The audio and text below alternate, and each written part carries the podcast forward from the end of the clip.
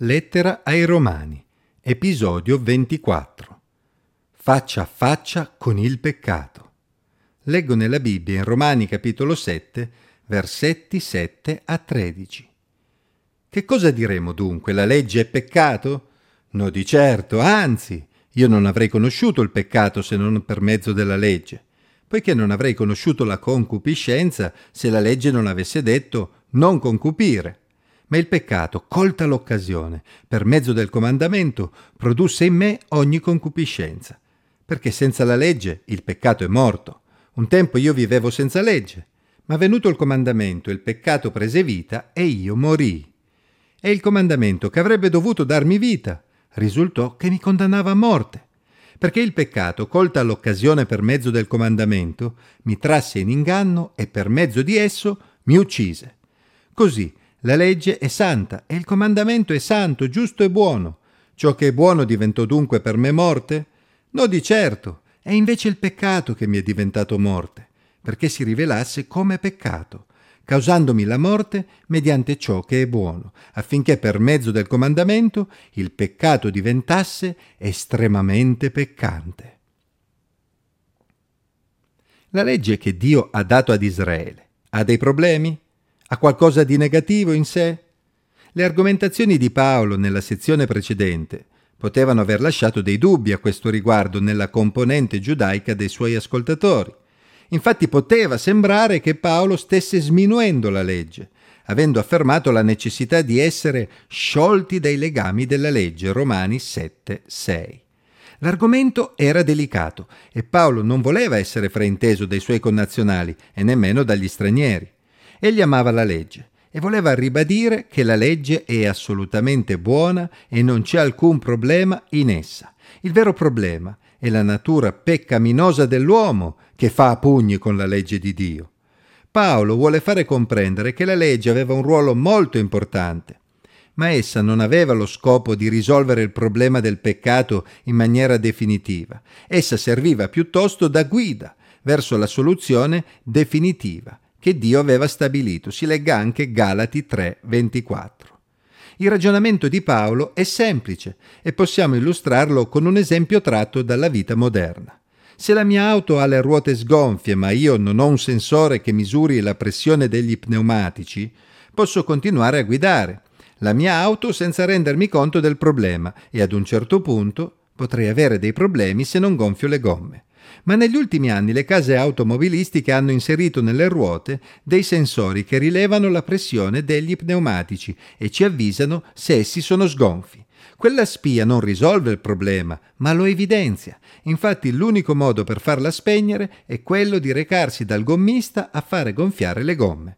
Le gomme erano sgonfie anche quando non c'era la spia a ricordarlo ma ora la presenza della spia ricorda continuamente che abbiamo un problema e ne dobbiamo prendere atto. Secondo il ragionamento di Paolo, la legge funziona proprio come quella spia. Parlando in prima persona, Paolo assume il punto di vista dell'israelita che ha ricevuto la legge di Dio il Signore attraverso la legge si era rivelato ad Israele in modo speciale, in un modo che nessun altro popolo poteva vantare. E così Israele aveva una conoscenza di Dio e della sua volontà che nessun altro popolo aveva. Ma una conoscenza maggiore, oltre ad essere un privilegio, implica anche una maggiore responsabilità.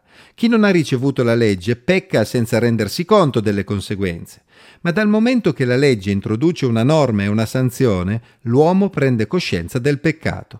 Sappiamo che la legge poi, attraverso il sistema dei sacrifici rituali, ricordava che il peccato porta alla morte e infatti veniva espiato attraverso la vita di quei sacrifici animali, si legga Levitico 17, 11.